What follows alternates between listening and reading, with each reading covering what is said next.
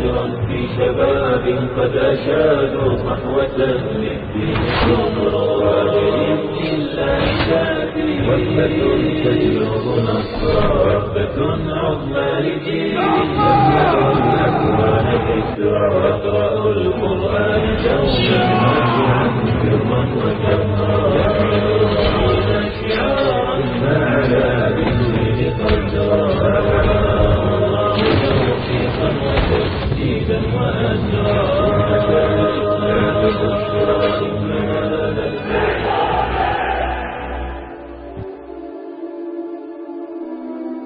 Episode 10.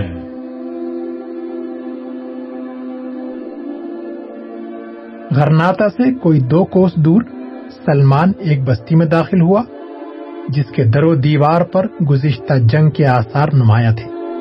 کشادہ سڑک کے دونوں کناروں پر بیشتر گھر غیر آباد نظر آتے تھے اور مکانات کی چھتیں پیبند زمین ہو چکی تھی صرف چند گھر ایسے تھے جہاں زندگی کے آثار دکھائی دیتے تھے۔ بائیں ہاتھ مسجد کی چھت ٹوٹی ہوئی تھی اور پاس ہی دو آدمی ایک گاڑی پر خشک گھاس لادنے میں مصروف تھے۔ گاڑی میں دو خچر جتے ہوئے تھے اور گاڑی بان جس کی عمر چودہ سال کے لگ بھگ معلوم ہوتی تھی، اوپر بیٹھا ہوا تھا۔ دائیں ہاتھ ایک کشادہ حویلی کی دیوار تھی جس میں جگہ جگہ شگاف پڑے ہوئے تھے۔ سلمان اس حویلی کے دروازے کے قریب پہنچا تو اچانک ایک بوڑھا آدمی لاٹھی ٹیکتا ہوا باہر نکلا۔ اور گھوڑے کے سامنے آ گیا۔ گھوڑے کی رفتار زیادہ نہ تھی۔ سلمان نے بر وقت باغیں کھینچ کر اسے دائیں کنارے کی طرف ہٹا لیا۔ لیکن بوڑھا آدمی جسے اس نے گھوڑے کی زد سے بچانے کی کوشش کی تھی، آگے جانے کے بجائے اچانک پیچھے مڑا اور گھوڑے سے ٹکرا کر ایک طرف گر پڑا۔ سلمان نے گھوڑے سے کود کر اسے سہارا دیتے ہوئے کہا، معاف کیجیے آپ کو زیادہ چوٹ تو نہیں آئی؟ میں اپنی بے احتیاطی پر سخت نادم ہوں۔ ایک نوجوان بھاگتا ہوا باہر نکلا اور غضبناک آواز میں کہا، آپ کو کسی کھلے میدان میں سواری کی مشق کرنی چاہیے اور اپنی آنکھیں بھی کھلی رکھنی چاہیے۔ گاڑی بان نیچے سے کود کر بھاگتا ہوا آگے بڑھا اور اس نے کہا، مسعود، تمیز سے بات کرو۔ میں دیکھ رہا ہوں کہ اس کی غلطی نہیں تھی۔ بوڑھے آدمی نے جلدی سے اٹھ کر کہا، مسعود، تم احمق ہو، میں بالکل ٹھیک ہوں۔ ان کا کوئی قصور نہیں، غلطی میری تھی۔ حویلی سے ایک لڑکی نمودار ہوئی اور اس نے آگے بڑھ کر بوڑھے آدمی سے پوچھا، کیا ہوا بابا؟ کچھ نہیں بیٹی۔ لڑکی کی عمر دس سال کے لگ بھگ معلوم ہوتی تھی۔ اس کا دبلا پتلا چہرہ گزشتہ جنگ کے آلام و مصائب کا آئینہ دار تھا۔ اس نے سلمان کی طرف دیکھا اور جھجکتے ہوئے سوال کیا، آپ غرناتا سے آئے ہیں؟ نہیں، میں وہاں جا رہا ہوں۔ سلمان یہ کہہ کر مسعود کی طرف متوجہ ہوا، بھائی کہ اچانک گھوڑی کی زد میں آ گئے تھے؟ اور مجھے افسوس ہے کہ میں انہیں کوشش کے باوجود گرنے سے نہ بچا سکا. مسعود نے جواب دیا، جناب، میں اپنی غلطی پر سخت نادم ہوں اور آپ سے معافی چاہتا ہوں۔ سلمان کا گھوڑا پسینے میں شرابور تھا اور بری طرح ہانپ رہا تھا۔ گاڑی بان نے اس کی باغ پکڑ لی اور بولا، جناب، آپ کا گھوڑا بہت پیاسا معلوم ہوتا ہے اگر اجازت ہو تو میں اسے پانی پلا دیتا ہوں۔ بہت اچھا لیکن ذرا جلدی لوٹیں، مجھے دیر ہو رہی ہے۔ جناب، میں ابھی آتا ہوں۔ لڑکا گھوڑا لے کر مسجد کے قریب کنویں کی طرف چل دیا۔ لڑکی نے کہا، شاید آپ بہت دور سے آئے ہیں۔ ہاں شاید آپ نے ابھی تک ناشتہ بھی نہیں کیا۔ ہمارے گھر میں کھانا تیار ہے۔ آئیے۔ نہیں، شکریہ، مجھے بہت جلدی ہے۔ عمر رسیدہ آدمی نے کہا چلو بیٹا، اس گاؤں کے سردار کی بیٹی تم کو دعوت دے رہی ہے۔ تم اس اجڑے ہوئے گھر کے پہلے مہمان ہو۔ اسما کی حوصلہ شکنی نہ کرو۔ سلمان نے پیار سے لڑکی کے سر پر ہاتھ رکھتے ہوئے کہا، اگر مجھے جلدی نہ ہوتی تو میں تمہاری دعوت رد نہ کرتا۔ اپنے ابا جان سے میرا سلام کہو اور ان سے یہ کہو کہ اگر مجھے واپسی کا موقع ملا تو یہاں سے کھانا کھا کر جاؤں گا۔ مسعود نے کہا جناب، ان کے ابا جان شہید ہو چکے ہیں۔ سلمان نے اسما کی جانب دیکھا، اس کی آنکھوں میں آنسو جھلک رہے تھے۔ بوڑھے نے کہا، جنگ کے ایام میں یہ گاؤں ویران ہو گیا تھا۔ ہمارے آقا نے اپنی بیوی اور بچی کو اندراج بھیج دیا تھا۔ اب ہم پچھلے ہفتے یہاں آئے ہیں۔ چند لوگ ہم سے پہلے یہاں پہنچ چکے تھے۔ اور اگر جنگ دوبارہ شروع ہو گئی، تو امید ہے باقی گھر بھی جلد آباد ہو جائیں گے۔ اسما نے آستین سے آنسو پوچھتے ہوئے کہا، بابا، جنگ ضرور شروع ہوگی۔ امی جان کہتی ہیں کہ اس مرتبہ ہم اندراج جانے کے بجائے غرناتا ہی میں رہیں گے۔ گاڑی بان جو گھوڑے کو پانی پلانے کے بعد واپس آ رہا تھا، قریب پہنچ کر بولا، جناب، آپ کا گھوڑا بہت پیاسا تھا۔ آپ کو ایسے خوبصورت جانور کا بہت خیال رکھنا چاہیے۔ سلمان اس کے ہاتھ سے باغ پکڑ کر اسما کی طرف متوجہ ہوا۔ اسما میں وعدہ کرتا ہوں کہ اگر موقع ملا تو واپسی پر تم سے مل کر جاؤں گا۔ آپ کب آئیں گے؟ کرناتا میں مجھے زیادہ کام نہیں۔ ممکن ہے آج ہی واپس آ جاؤں۔ آپ کہاں سے آئے ہیں؟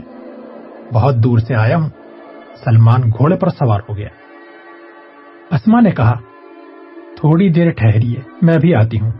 اور وہ بھاگتی ہوئی اندر چلی گئی۔ سلمان پریشان ہو کر ادھر ادھر دیکھنے لگا۔ بوڑھے آدمی نے کہا، اس بچی کی خاطر آپ کو یہاں ضرور آنا چاہیے۔ اب تو یہ کچھ سنبھل گئی ہے، ورنہ اندراش میں جب آقا کی شہادت کی خبر پہنچی تھی، تو اس کی یہ حالت تھی کہ اگر دور سے کوئی مسلح سوار دکھائی دیتا تھا، تو یہ اسے اپنے باپ کا دوست اور ساتھی سمجھ لیا کرتی تھی۔ گاڑی بان نے کہا، غرناتا میں آپ اپنے کسی عزیز کے پاس ٹھہریں گے یا سرائے میں قیام کریں گے؟ مجھے معلوم نہیں۔ یہ وہاں کے حالات پر منحصر ہے۔ ممکن ہے مجھے ٹھہرنے کی ضرورت ہی پیش نہ آئے۔ جناب، میں اس لیے پوچھ رہا ہوں کہ غرناتا میں گھوڑوں کے لیے چارہ بہت مشکل سے ملتا ہے اور آپ کا گھوڑا ایسا نہیں کہ اسے بھوکا رکھا جائے۔ اگر آپ ہماری سرائے میں ٹھہرنا پسند کریں تو وہاں چارے کی تکلیف نہیں ہوگی۔ ہم اس بات کا خاص طور پر خیال رکھتے ہیں اور یہی وجہ ہے کہ لوگ وہاں ٹھہرنا زیادہ پسند کرتے ہیں۔ میں کل یہاں گھاس خریدنے آیا تھا اور اب بڑی مشکل سے چند گٹھے حاصل کیے ہیں۔ سلمان نے کہا، شکریہ، اگر مجھے وہاں ٹھہرنا پڑا تو میں اپنے گھوڑے کو بھوکا رکھنا پسند نہیں کروں گا۔ تمہاری سرائے کہاں ہے؟ آپ جنوبی دروازے سے سیدھے سڑک پر چلے جائیں۔ آپ کو بائیں ہاتھ سرائے کا دروازہ دکھائی دے گا۔ مالک کا نام عبد المنان ہے، لیکن آپ کو کسی سے پوچھنے کی ضرورت پیش نہیں آئے گی۔ دروازہ اتنا بڑا ہے کہ اس میں سے بگھی گزر سکتی ہے۔ سڑک کے پار سرائے کے بالکل سامنے ایک حمام ہے اور چند قدم آگے آپ کو ایک وسیع چوک دکھائی دے گا۔ میرا نام عثمان ہے۔ اسما بھاگتی ہوئی نمودار ہوئی اور اس نے آگے بڑھ کر دو سیب سلمان کو پیش کر دیے اور کہا، ہم نے اپنے اجڑے ہوئے باغ سے چند سیب تلاش کیے تھے۔ اگر آپ پہلے آتے تو میں جھولی بھر کر لاتی۔ امی جان نے سارے تقسیم کر دیے۔ اور صرف یہ دو باقی رہ گئے تھے۔ سلمان نے تجزب کی حالت میں لڑکی کی طرف دیکھا اور اس کے ہاتھ سے ایک سیب لے کر گھوڑے کو ایڑ لگا دی۔ پھر کچھ دیر بعد ایک معصوم، اداس اور ذہین چہرہ، جو اندلس کے اجالوں اور مستقبل کے اندھیروں کا آئینہ دار تھا، اس کی نگاہوں کے سامنے گھومتا رہا۔ سلمان شہر کے دروازے کے قریب پہنچا تو ایک بگھی ڈیوڑی میں داخل ہو رہی تھی۔ اور اس کے چند قدم پیچھے گھاس، ایندھن اور غلے سے لدے ہوئے چند چھکڑوں کی قطار لگی ہوئی تھی۔ جب بگھی کے پیچھے گھاس کا چھکڑا ڈیوڑی کی طرف بڑھا، تو پہرے داروں نے اچانک اسے روک دیا اور گاڑی کو نیزا دکھا کر پیچھے ہٹنے پر مجبور کر دیا۔ ایک آدمی نے جو سر پر مرغیوں کا ٹوکرا اٹھائے ہوئے تھا، کترا کر آگے بڑھنے کی کوشش کی، لیکن پہرے دار نے غزبناک ہو کر اسے دھکا دیا اور وہ ٹوکرے سمیت پیٹ کے بل گر پڑا۔ ایک لکڑ ہارا اپنا گدھا چھوڑ کر بھاگتا ہوا آگے بڑھا۔ اس نے گرنے والے آدمی کو سہارا دے کر اٹھایا اور غصے کی حالت میں پہرے دار پر برس پڑا۔ تمہیں ایک کمزور آدمی کے ساتھ زور آزمائی کرتے ہوئے شرم نہیں آتی؟ اس کی دیکھا دیکھی دوسرے آدمیوں نے بھی شور مچانا شروع کر دیا۔ مرغیوں والے نے جلدی سے اپنا ٹوکرا اٹھایا۔ اور چند قدم پیچھے ہٹ کر پہرے داروں کو بے تحاشا گالیاں دینا شروع کر دی۔ سلمان نے چند قدم دور گھوڑا روک کر ایک گاڑی باندھ سے اس ہنگامے کی وجہ دریافت کی۔ اس نے جواب دیا، جناب، یہ پہرے دار بڑے ظالم ہیں۔ جب جی چاہتا ہے، دروازہ بند کر دیتے ہیں۔ ہم ایک گھنٹے سے یہاں کھڑے ہیں۔ ابھی کسی امیر آدمی کی بگھی یہاں آئی تھی تو انہوں نے ایک منٹ میں اس کے لیے دروازہ کھول دیا۔ اب وہ دروازہ بند کر رہے ہیں۔ سلمان نے چونک کر ڈیوڑی کی طرف دیکھا۔ دو سپاہی کواڑ ڈھکیل رہے تھے۔ اس نے جلدی سے گھوڑے کو ایڑ لگا دی۔ دروازے کے سامنے اور ڈیوڑی کے اندر جو پہرے دار اس کے راستے میں کھڑے تھے، وہ چیختے چلاتے دائیں بائیں ہٹ گئے اور ڈیوڑی کے آگے دو مسلح آدمی اپنا نیزا سنبھالتے رہ گئے۔ پھر وہ اس کے پیچھے بھاگ رہے تھے۔ سلمان نے صرف ایک بار مڑ کر انہیں دیکھا۔ اور اس کے بعد ان کی طرف توجہ دینے کی ضرورت محسوس نہ کی۔ اس کا گھوڑا ہوا سے باتیں کر رہا تھا۔ تھوڑی دیر بعد اسے بائیں ہاتھ ایک کشادہ ڈیوڑی دکھائی دی۔ اس نے گھوڑے کو روک کر ایک ثانیے کے لیے پیچھے کی طرف دیکھا اور پھر باغ موڑ کر دو منزلہ عمارت کے وسیع سہن میں داخل ہو گیا۔ وہاں درمیانی عمر کا ایک خوش وضح آدمی کرسی پر بیٹھا ہوا تھا۔ سلمان اس کے قریب پہنچ کر گھوڑے سے کود پڑا۔ سامنے برامدے سے ایک نوکر بھاگتا ہوا آگے بڑھا اور اس نے سلمان کے ہاتھ سے گھوڑے کی باغ پکڑ لی۔ یہ عبد المنان کی سرائے ہے؟ سلمان نے سوال کیا۔ جی ہاں نوکر نے جواب دیا۔ وہ کہاں ہے خوش وسا آدمی نے اٹھ کر کہا، فرمائیے، میرا ہی نام عبد المنان ہے۔ سلمان نے کہا، مجھے عثمان نے آپ کا پتہ دیا تھا۔ سلمان نے مڑ کر دروازے کی طرف دیکھتے ہوئے کہا راستے میں ایک بستی میں ہماری ملاقات ہوئی تھی۔ مجھے شہر میں ایک ضروری کام ہے، لیکن میرا گھوڑا تھکا ہوا ہے، اس لیے اسے یہاں چھوڑنا چاہتا ہوں۔ عبد المنان نے نوکر سے کہا، گھوڑے کو استبل میں لے جاؤ۔ نوکر گھوڑے کو لے کر چل دیا اور سلمان جلدی سے ڈیوڑی کی طرف بڑھا۔ ٹہریے دل منان نے آواز دی۔ سلمان رک گیا اور مڑ کر اس طرح کی حالت میں اس کی طرف دیکھنے لگا۔ دیکھیے، مجھے بہت جلدی ہے۔ عبد المنان نے آگے بڑھ کر سلمان کے ساتھ چلتے ہوئے کہا، میں اس گستاخی کے لیے معذرت چاہتا ہوں۔ آپ کو کوئی خطرہ درپیش ہے یا کوئی آپ کا پیچھا کر رہا ہے؟ اگر ایسا ہے، تو اب ادھر ادھر بھاگنے کی ضرورت نہیں۔ میں آپ کی مدد کر سکتا ہوں۔ سلمان نے جواب دیا، مجھے اندیشہ ہے کہ دروازے کے پہرے دار میرا پیچھا کریں گے۔ جب میں وہاں پہنچا تھا، تو وہ دروازہ بند کر رہے تھے۔ مجھے جلدی تھی اور میں چکما دے کر وہاں سے نکل آیا ہوں اور انہیں بہت پیچھے چھوڑ آیا ہوں۔ اگر ان کی مدد کے لیے سوار نہ پہنچے تو مجھے فوری طور پر کوئی خطرہ نہیں۔ اور شہر میں ایک ضروری کام سے فارغ ہونے کے بعد مجھے اس بات کی پرواہ نہیں ہوگی کہ وہ میرے ساتھ کیا سلوک کرتے ہیں۔ عبد المنان نے کہا، اگر صرف اتنی سی بات ہے تو آپ کو پریشان نہیں ہونا چاہیے۔ پہرے دار یہاں تک آپ کا پیچھا کرنے کی ضرورت نہیں کریں گے۔ آج شہر کی یہ حالت ہے کہ آپ کسی بازار میں کھڑے ہو کر حکومت کے خلاف چند نعرے لگا دیں تو آس پاس کی آبادی آپ کی حمایت کے لیے نکل آئے گی۔ آپ کہاں جانا چاہتے ہیں؟ میں البسین جانا چاہتا ہوں۔ آپ کو اگلے چوک سے بگھی مل جائے گی۔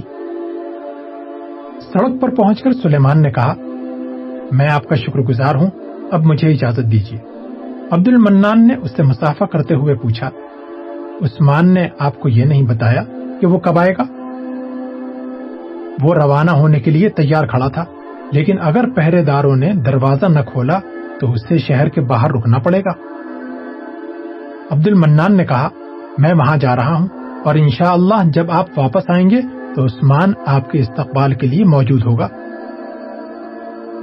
سلمان چوک کے قریب پہنچا تو اسے ایک چھوٹا سا جلوس دکھائی دیا، جس کے آگے آگے ایک آدمی نقارہ بجا رہا تھا۔ سلمان آگے بڑھا تو نقارہ بجانے والا یہ اعلان کر رہا تھا، گرناتا کے حریت پسند و شیخ حامد بن زہرا تمہارے لیے ایک نئی زندگی کا پیغام لائے ہیں۔ وہ غرناتا پہنچ چکے ہیں اور آج نماز مغرب کے بعد البسین کی جامع مسجد میں قوم سے خطاب کریں گے۔ اگر آپ قوم کے غداروں کی سازشیں ناکام بنانا چاہتے ہیں، تو ان کے جھنڈے تلے جمع ہو جائیں۔ یہ اعلان سننے کے بعد حامد بن زہرا کی سلامتی کے متعلق سلمان کی پریشانی بہت حد تک دور ہو چکی تھی، اور تھوڑی دیر بعد وہ ایک بگھی میں سوار ہو کر البسین کا رخ کر رہا تھا۔ بگھی مدرسے کے دروازے کے سامنے رکی اور سلمان نے نیچے اتر کر ایک دینار پوچوان کے ہاتھ میں تھما دیا۔ اور جلدی سے بند دروازے کی طرف بڑھا۔ کئی بار بھاری کواڑ پر دستک دینے کے بعد اس نے دھکا دینے کی کوشش کی تو معلوم ہوا کہ اندر سے زنجیر لگی ہوئی ہے۔ کچھ دیر دروازہ کھٹکھٹانے کے بعد وہ آوازیں دے رہا تھا۔ کوئی ہے؟ کوئی ہے؟ دروازہ کھولو۔ پاس ہی چند لڑکے اور تین مسلح پہرے دار کھڑے تھے۔ ان میں سے ایک قداور اور خوش پوش آدمی نے کہا، جناب، اندر کوئی نہیں۔ مدرسے کی چھٹی ہو چکی ہے۔ سلمان مڑ کر کوچوان سے مخاطب ہوا۔ ان کے قیام گاہ کا ایک دروازہ پچھلی گلی میں ہے۔ وہاں کوئی نوکر ضرور موجود ہوگا۔ کوچوان نے کہا، آئیے، میں آپ کو گلی کے سامنے پہنچا دیتا ہوں۔ سلمان جلدی سے بگھی میں بیٹھ گیا۔ کوچوان نے بگھی موڑ لی اور تھوڑی دیر میں وہ مسجد کے اوپر سے چکر لگانے کے بعد عقب کی تنگ گلی کے سامنے پہنچ چکا تھا۔ کوچوان نے کہا جناب، آگے گلی تنگ ہے، بگھی اندر نہیں جا سکتی۔ آپ خود جا کر پتہ لگائیں۔ ممکن ہے کہ مدرسے کی طرح مکان بھی خالی ہو اور آپ کو واپس جانا پڑے۔ آپ مجھے دو طرفہ کرائے سے بہت زیادہ دے چکے ہیں۔ میں بخوشی آپ کا انتظار کروں گا۔ سلمان نے کہا، نہیں، تم جاؤ، مجھے وہاں کچھ وقت لگے گا۔ اور یہ کہہ کر سلمان چل دیا۔ کوچوان بگھی موڑ رہا تھا۔ کہ وہ تین نوجوان جنہیں اس نے مدرسے کے دروازے کے سامنے دیکھا تھا، اس کا راستہ روک کر کھڑے ہو گئے۔ یہ کون تھا؟ دراز قد آدمی نے پوچھا۔ کوچوان نے جواب دیا، معلوم نہیں، لیکن میرا خیال ہے وہ کہیں باہر سے آیا ہے۔ اسے البسین کا راستہ معلوم نہ تھا۔ کسی شریف گھرانے سے تعلق رکھتا ہے۔ مجھے اس نے ایک دینار دیا تھا۔ وہ کس کو تلاش کر رہا ہے؟ مجھے معلوم نہیں۔ اس نے پہلے مجھے یہ کہا تھا کہ مجھے البسین کی جامع مسجد لے چلو۔ پھر اس نے کہا کہ مسجد کے ساتھ ایک مدرسہ ہے، مجھے وہاں اتار دو۔ میں وہاں ایک عزیز کا پتہ لگانا چاہتا ہوں۔ دراز قد آدمی نے کہا، احمق آدمی، تمہیں یہ خیال نہیں آیا کہ اس گلی میں حامد بن زہرا کا گھر ہے؟ اور آج غرناتا کا ہر غدار انہیں تلاش کر رہا ہے؟ اب یہاں سے بھاگ جاؤ۔ کوچوان نے پریشان ہو کر گھوڑے کو چابک رسید کر دیا۔ اور یہ تین آدمی گلی میں داخل ہوئے۔ سلمان تھوڑی دور آگے ایک عمر رسید آدمی سے پوچھ رہا تھا، آپ اسی گلی میں رہتے ہیں؟ جی ہاں اس سے آگے ساتواں مکان میرا ہے۔ یہ حامد بن زہرا کا مکان ہے؟ ہاں۔ آپ کو معلوم ہے اس کا دروازہ کب سے بند ہے؟ عمر رسیدہ آدمی نے کہا، میں صبح کی نماز سے واپس آیا تھا تو دروازہ کھلا تھا۔ اس کے بعد میں نے حامد بن زہرا کی آمد کی خبر سنی۔ تو بھاگتا ہوا یہاں پہنچا، لیکن دروازے پر تالا لگا ہوا تھا اور کئی آدمی باہر کھڑے تھے۔ میں نے مدرسے کے دروازے کی طرف جا کر ان کا پتہ کیا تو معلوم ہوا کہ مدرسے میں چھٹی ہو چکی ہے۔ میرا خیال ہے کہ چوکی دار مدرسے کا دروازہ بند کرنے کے بعد اس مکان کے راستے باہر نکل گیا ہوگا۔ سلمان نے کہا، دیکھیے، میں حامد بن زہرا سے ملنا چاہتا ہوں۔ آپ مجھے ایسے آدمی کا پتہ بتا سکتے ہیں جسے ان کے جائے مقام کا علم ہو؟ جناب، میں نے کئی آدمیوں سے اس کی قیام گاہ معلوم کی ہے، لیکن کسی کو اس کا ٹھکانہ معلوم نہیں۔ دراز قد آدمی نے جو خاموشی سے چند قدم دور کھڑا ان کی گفتگو سن رہا تھا، آگے بڑھ کر کہا، اگر کوئی ضروری بات ہے تو میں آپ کی مدد کر سکتا ہوں۔ مجھے یقین ہے کہ ایک آدمی کو ان کا ٹھکانہ معلوم ہوگا۔ آئیے۔ وہ کہاں ہے؟ اس کا گھر زیادہ دور نہیں۔ آپ میرے ساتھ چلیں۔ سلمان ان کے ساتھ چل پڑا اور باقی نوجوان اس کے پیچھے ہو لیے۔ کوئی دو سو قدم کے بعد وہ دائیں ہاتھ مڑ کر قدر کشادہ گلی میں داخل ہوئے۔ سلمان کے رہنما نے اچانک سوال کیا، آپ کہاں سے آئے ہیں؟ میں اندراش سے آیا ہوں۔ آپ آج ہی آئے ہیں؟ ہاں۔ آپ کو حامد بن زہرا کی اطلاع وہاں ملی تھی؟ سلمان نے قدر پریشان ہو کر جواب دیا، میں آپ کو ساری باتیں نہیں بتا سکتا۔ آپ کی تسلی کے لیے یہ عرض کر دینا کافی سمجھتا ہوں کہ حامد بن زہرا مجھے اچھی طرح جانتے ہیں اور میں انہیں ایک ضروری پیغام دینا چاہتا ہوں۔ دراز قطادمی نے کہا، معاف کیجیے میں آپ پر شک نہیں کرتا، لیکن ان دنوں ہم ایسے حالات کا سامنا کر رہے ہیں۔ کہ ایک بھائی دوسرے بھائی کے ساتھ مسافہ کرتے ہوئے بھی خوف محسوس کرتا ہے۔ مجھے معلوم ہے، لیکن آپ باتوں میں وقت ضائع نہ کریں۔ دوسرے نوجوان نے کہا، ولید، یہ درست کہتے ہیں، ہمیں وقت ضائع نہیں کرنا چاہیے۔ گلی کے موڑ پر دائیں ہاتھ مڑتے ہوئے انہیں چند لڑکے دکھائی دیے جو بظاہر طالب علم معلوم ہوتے تھے۔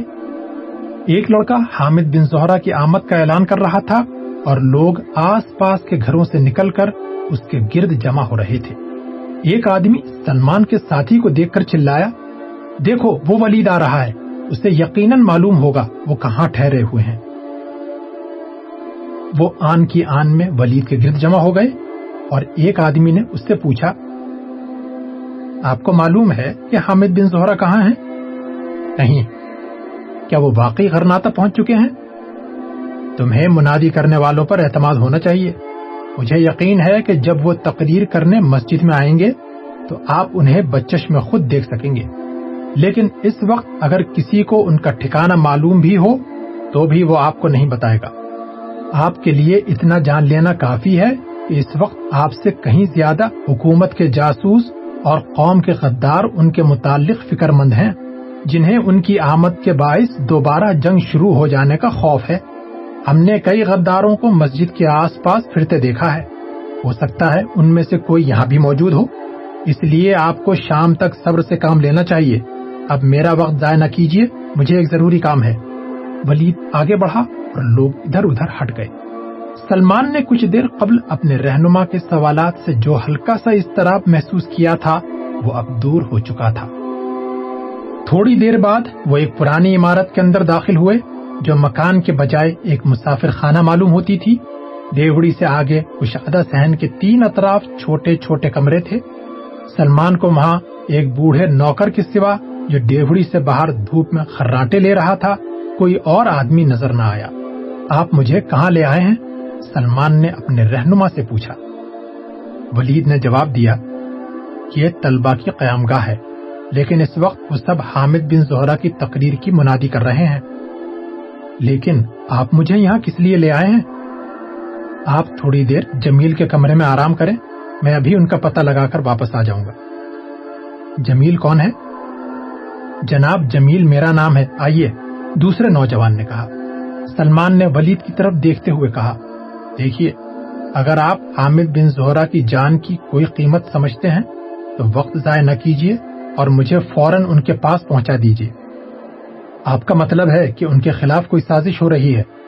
سلمان نے مسترب ہو کر کہا، میں ایک بار آپ کو بتا چکا ہوں کہ ان کی زندگی خطرے میں ہے۔ ولید نے کہا، اگر آپ انہیں یہ بتانا چاہتے ہیں کہ غرناتا میں غداروں کی حماقت ان کے خون کی پیاسی ہے، تو یہ بات ان کے لیے نئی نہیں ہوگی۔ تاہم، میں یہ کوشش کروں گا کہ آپ کو بلا تاخیر ان کے پاس پہنچا دیا جائے۔ میں نے ان کے جس دوست کا ذکر کیا تھا، اس کا گھر زیادہ دور نہیں۔ اگر وہ حامد بن زہرا کی جائے قیام کا پتہ دینے پر آمادہ ہو گیا، تو فوراً وہاں جاؤں گا۔ اور انہوں نے آپ کو قابل اعتماد سمجھا، تو میں آپ کو ان کے پاس لے جاؤں گا۔ ممکن ہے کہ وہ بذات خود یہاں تشریف لے آئیں۔ آپ مجھے صرف اپنا نام بتا دیجیے میرا نام سلمان ہے، لیکن اگر آپ کے دل میں کوئی شبہ ہے، تو بھی مجھے اس بات کا موقع ملنا چاہیے۔ کہ میں اپنی صفائی پیش کر سکوں اور میں غرناتا میں حامد بن زہرا کے سوا کوئی اور گواہ پیش نہیں کر سکتا۔ دیکھیے، اس بحث سے کوئی فائدہ نہیں۔ اگر آپ مزید وقت ضائع نہیں کرنا چاہتے، تو تھوڑی دیر صبر کریں۔ ولید یہ کہہ کر تیزی سے واپس مڑا اور آن کی آن میں ڈیوڑی سے باہر نکل گیا۔ سلمان استراب اور بے بسی کی حالت میں ان کے ساتھیوں کی طرف دیکھ رہا تھا۔ جمیل نے اپنے ساتھی سے کہا، ویس، تم ڈیوڑی کا دروازہ بند کر دو اور باہر سے کسی آدمی کو اندر آنے کی اجازت نہ دو۔ پھر وہ سلمان سے مخاطب ہوا، جناب، پریشان ہونے کی کوئی بات نہیں۔ اگر حامد بن زہرا آپ کو جانتے ہیں، تو انشاءاللہ بہت جلد آپ کی ملاقات ہو جائے گی۔ آئیے۔ سلمان مجبوری کی حالت میں اس کے ساتھ چل پڑا۔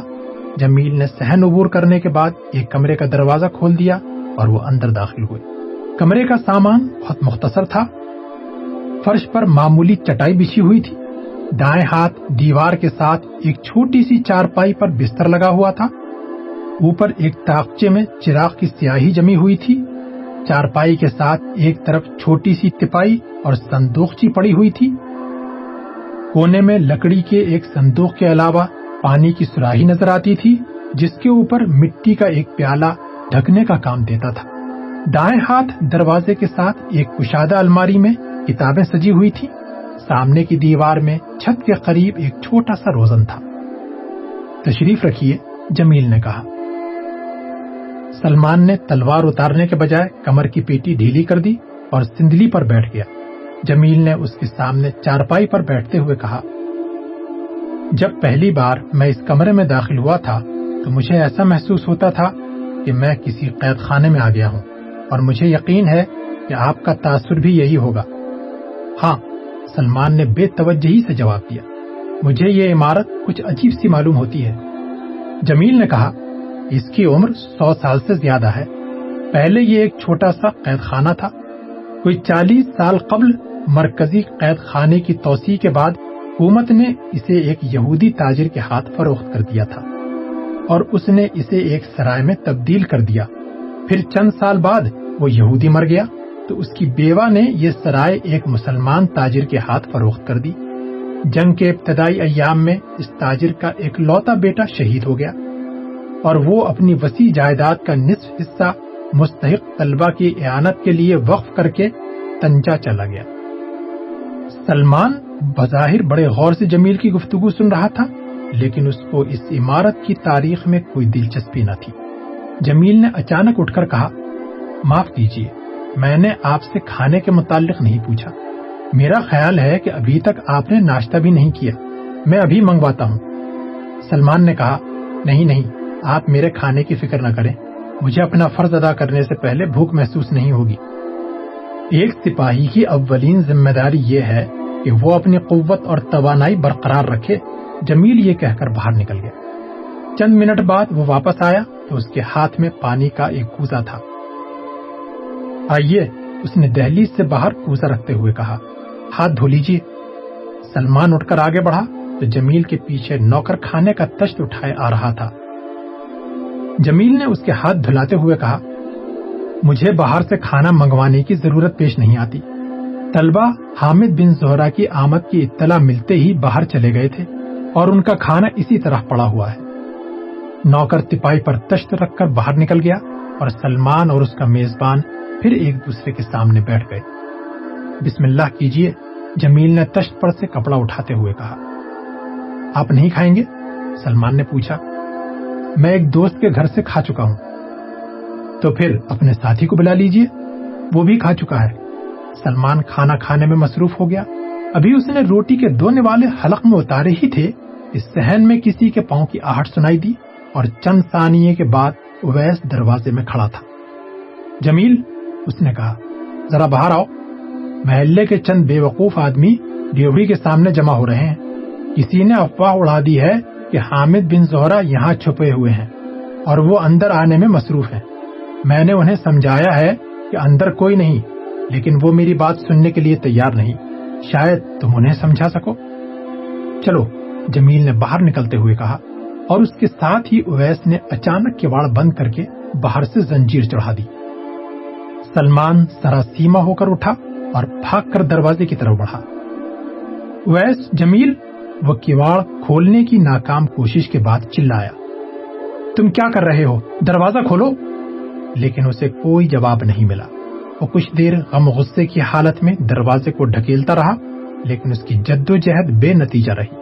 باہر کی دیوار بہت چوڑی تھی اور اس دروازے کی چوکھٹ اور کواڑ اتنے مضبوط تھے کہ سلمان کو زور آزمائی میں کوئی فائدہ نظر نہ آیا۔ باہر سے اویس کی آواز سنائی دی، جناب، آپ کو زبردستی باہر نکلنے کا خیال اپنے دل سے نکال دینا چاہیے۔ جب شہر میں حامد بن زہرا کا کام ختم ہو جائے گا، تو آپ کو ایک لمحے کی تاخیر کے بغیر آزاد کر دیا جائے گا۔ سلمان چلایا، احمق آدمی اگر تم حامد بن زہرا کے دشمن اور حکومت کے جاسوس نہیں، تو میری بات سنو۔ آپ ہمیں جی بھر کر گالیاں دے سکتے ہیں، لیکن اس سے کوئی فائدہ نہیں ہوگا۔ ہمیں یہ حکم ملا ہے کہ البسین میں ہر ناواقف آدمی کو اپنا دشمن سمجھیں اور آپ ہمارے لیے سراسر ایک اجنبی ہیں۔ ہو سکتا ہے کہ آپ کی باتوں سے ہمارے دل میں جو شبہات پیدا ہوئے ہیں وہ غلط ہوں اور ہمیں بعد میں نادم ہونا پڑے۔ لیکن اس وقت ہمارے سامنے اس کے سوا کوئی مسئلہ نہیں کہ حامد بن زہرا مسجد تک پہنچ جائیں اور انہیں عوام سے آخری بات کہنے کا موقع مل جائے۔ سلمان چلایا۔ خدا کے لیے ولید کو بلاؤ۔ میں اس سے بات کرنا چاہتا ہوں۔ ولید کی آواز سنائی دی۔ دیکھیے، میرے ساتھ گفتگو سے آپ کو کوئی فائدہ نہ ہوگا۔ آپ کو بہرحال شام تک یہاں رہنا پڑے گا۔ ہمیں حامد بن زورا کی آمد کا اعلان اس لیے کرنا پڑا کہ اس کے سوا عوام کو مسجد میں جمع کرنے کا اور کوئی طریقہ نہ تھا۔ ورنہ ہمیں ان خطرات کا پورا پورا احساس ہے جو انہیں قوم کے دشمنوں کی طرف سے پیش آ سکتے ہیں۔